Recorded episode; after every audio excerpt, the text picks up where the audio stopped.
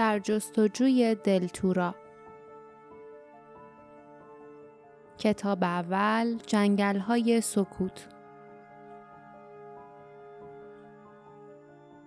فصل چهاردهم تاریکی.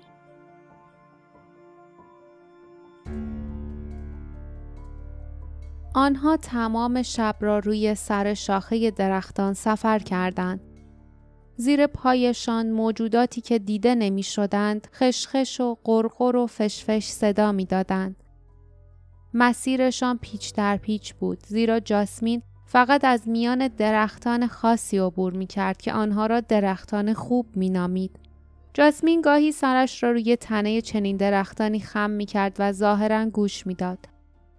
وقتی باردا در مورد این کارش می‌پرسید می‌گفت اونا به من میگن که جلوتر چه خبره اگه خطری سر راهمون باشم به من هشدار میدن و وقتی باردا ابروهایش را به نشانه تعجب بالا می برد جاسمین چنان به او خیره می شد که انگار سر در نمی آورد چرا نباید حرفش را باور کنند. جاسمین در مورد جایی که آنها را می برد چیزی نگفت. فقط گفت که خودش هم چیز زیادی نمی داند. او گفت فقط همینقدر می‌دونم که این محل تو مرکز جنگل وسطیه جنگلی که از همه کوچیکتره. پرنده ها جونشون رو به خطر نمیندازن و به اون جنگلم نمیرن. اما میگن که تو قلب جنگل یه محل شیطانی و ممنوع وجود داره. اونا به این محل که یه نگهبان وحشتناک داره تاریکی میگن. کسایی که به اونجا رفتن اصلا بر نگشتن حتی درختها هم از اون محل میترسن. او با لبخند کمرنگی به لیف نگاه کرد و گفت شبیه جایی نیست که شما دنبالش میگردین؟ لیف به تایید سر تکان داد و برای قوت قلب خود روی شمشیرش دست کشید. صبح بود که از منطقه کوچک بیدرختی گذشتند و وارد جنگل وسطی شدند. درختان به جز چند اشعه نور جلوی تابش خورشید را گرفته بودند و در گوشه و کنار اصلا صدایی به گوش نمی رسید. پرندهی نمی خاند. حشرهی تکان نمی خورد. حتی درختان و شاخه های رونده که از میانشان بالا می رفتند چنان آرام بودند که گویی نسیمی شهامت نداشت آرامش این فضای نمناک و تیره را برهم بزند. حالا جاسمین آهسته و محتاط حرکت می کرد. فیلی که سرش را میان پشمهایش پنهان کرده بود به پشت گردن جاسمین چسبیده بود. کری دیگر بالای سرشان پرواز نمی کرد بلکه او نیز همراه آنها از شاخه به شاخه دیگر می پرید. جاسمین آهسته گفت درختها به ما میگن که برگردیم. اونا میگن اگه ادامه بدیم میمیریم. در صدایش ترس موج می‌زد اما نایستاد. لیف و باردا با چشمانی گشاد و گوش به زنگ از میان جنگل انبوه به دنبال او می رفتند. اطرافشان همه چیز سبز بود و سکوتی که فقط صدای حرکت خودشان آن را می شکست. آنها سرانجام به محلی رسیدند که دیگر نمی توانستند از آن جلوتر بروند. شاخه های پیچک روندهی که یکدیگر را قطع کرده و در هم گره خورده بودند روی درختان قول پیکر را پوشانده و مانعی مثل تله عظیم و زنده درست کرده بودند. این سه همسفر چپ و راستشان را جستجو کردند و فهمیدند که تله آن درخت رونده دایره کاملی درست کرده و هرچرا که داخل آن است محصور کرده است. جاسمین زیر لب گفت اینجا قلب جنگله. او دستش را دراز کرد و کری فوری روی آن نشست. باردا گفت ما باید پایین روی زمین بریم. جاسمین سرش را تکان داد و آهسته گفت نه اینجا خطر وحشتناکی کمین کرده. درخت سکوت کردن و به من چیزی نمیگن. لیف زیر لب گفت شاید مردن. حتما شاخه های پیچک رونده اونا رو خفه کرده. جاسمین دوباره سر تکان داد. در چشمانش اندوه و خشم موج می‌زد. نه اونا نمردن حبس شدن. اونا زندانیان و زجر می‌کشن. باردا دوباره آهسته گفت لیف باید بریم پایین. انگار حرف زدن درباره درختان احساس ناخوشایندی در او به وجود آورده بود. به نظر او جاسمین کمی دیوانه بود. او رو به جاسمین کرد و معدبانه گفت به خاطر تمام محبتهایی که با ما کردی ازت متشکرم اما از دست تو دیگه کاری بر نمیاد ما باید تنهایی بریم آنها جاسمین را که روی شاخه بلندی قوز کرده بود ترک کردند و به سوی کف جنگل نیمی از راه را از شاخه ها پایین آمدند و نیمی دیگر را سر خوردند. لیف به بالا نگاه کرد و یک نظر جاسمین را دید. کلاق همچنان روی دستش نشسته بود و او رو به پایین آنها را تماشا می کرد. با دست دیگرش نیز فیلی را نوازش می کرد که خود را زیر موهای او پنهان کرده بود. آنها رو به پایین سر خوردند و ناگهان لیف چیزی احساس کرد که قلبش از وحشت شروع به تپیدن کرد. کمربند فولادی در زیر لباسش گرم می شد و پوستش را می سوزند. او آهسته به باردا گفت راه و درست اومدیم. یکی از گوهرها همین نزدیکی هاست. کمربند اونو حس می‌کنه. او دید که باردا لبهایش را به هم فشرد و فهمید که همسفرش در چه فکری است. اگر گوهر همین نزدیکی هاست پس دشمن وحشتناک هم همین نزدیکی هاست. باردا حتما به این فکر می‌کرد که اگر تنها بود چقدر راحت بود چون دیگر لازم نبود مواظب کس دیگری باشد.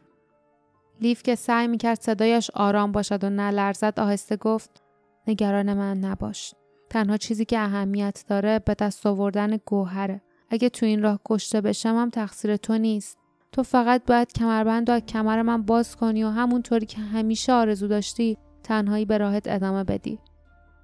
باردا به سرعت نگاهی به او انداخت. به نظر آمد که می‌خواهد جوابی دهد اما بلا فاصله دهانش را بست و به تایید سر تکان داد. آنها به زمین رسیدند و تا زانو در برگهای خشک فرو رفتند. در آنجا تاریکی و سکوت محض حاکم بود. تارهای انکبوت ها روی تنه درختان خشکیده بود و همه جا قارچ ها کپه کپه سر برآورده بودند. هوا از بوی رطوبت و گندیدگی سنگین بود. لیف و باردا شمشیرهایشان را کشیدند و آهسته به طرف دیوار دایره‌ای شکل درخت پیچک به حرکت درآمدند. کمربند دور کمر لیف گرمتر شد.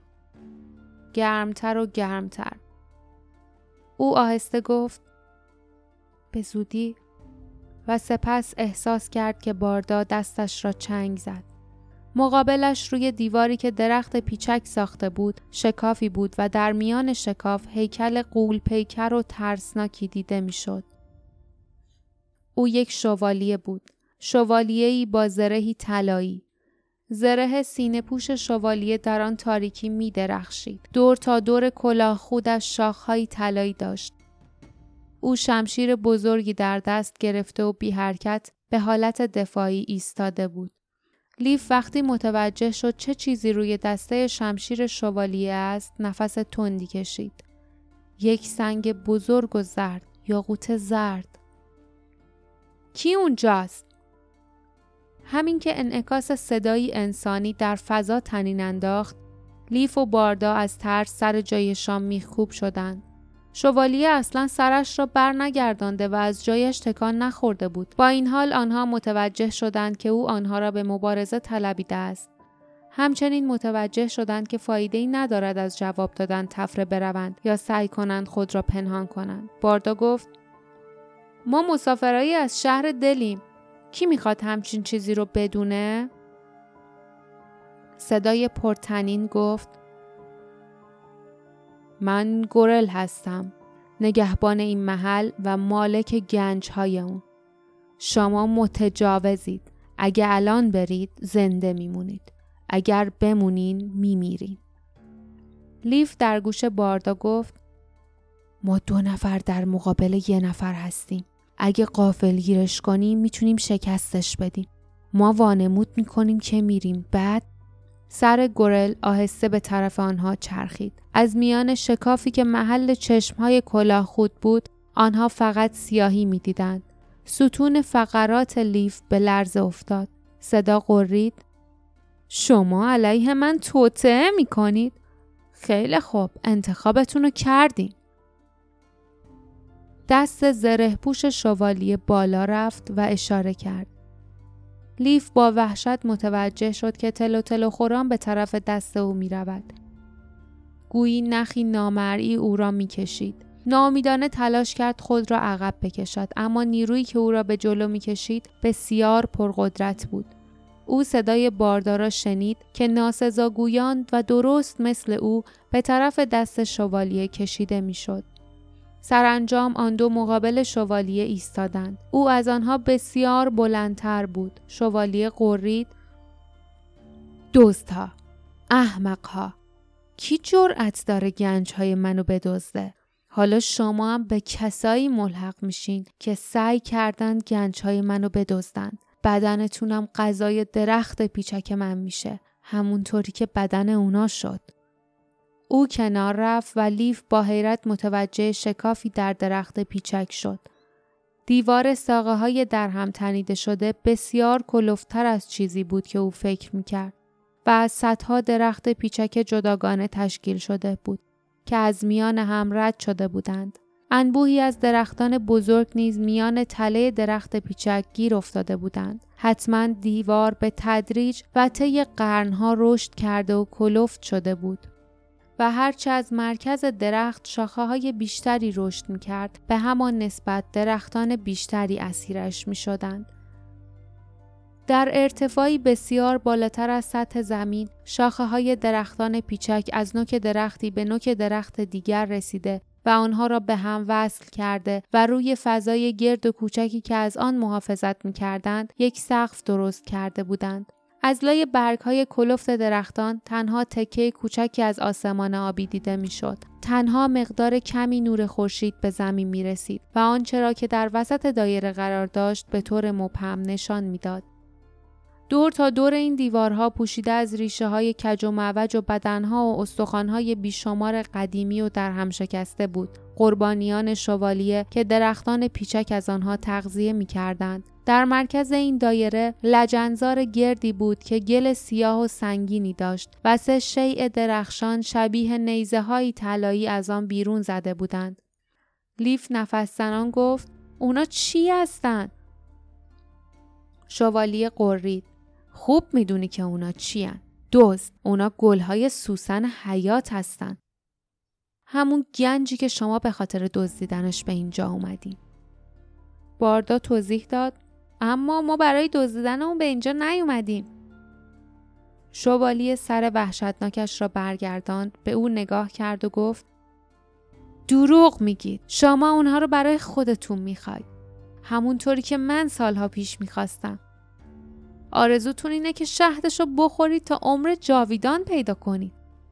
اما موفق نمیشید. من از گنجینم خیلی خوب محافظت می‌کنم. او مشت زره پوشش را بالا برد. وقتی گلای سوسن شکوفه بدن شهدش بیرون میریزه و فقط من از اون مینوشم. بعد فرمان روای تمام اون هفت قبیله میشم چون دیگه کسی توانایی نداره که مقابل من بیسته. من تا ابد زنده میمونم. باردا آهسته گفت اون دیوونه است. طوری حرف می‌زنه که انگار هفت قبیله هرگز تحت فرمان آدین متحد نشده بودن. انگار که حکومت دلتورا هرگز وجود نداشته. لیف دلش زیر و رو شد. او نیز آهسته گفت فکر می‌کنم فکر می‌کنم که اون خیلی قبل از اینکه چنین اتفاقی بیفته به اینجا اومده. اون اومده اینجا تا این تا این گلای سوسن که دربارشون حرف می‌زنه رو پیدا کنه این گلا اونو افسون کردن. از اون موقع تا حالا اینجاست. گورل شمشیرش را بالا برد و دستور داد به طرف دایره برید.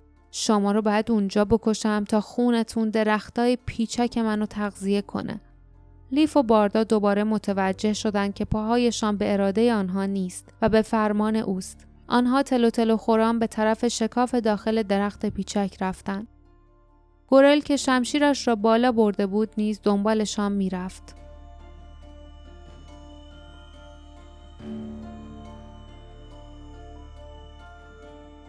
پایان فصل چهاردهم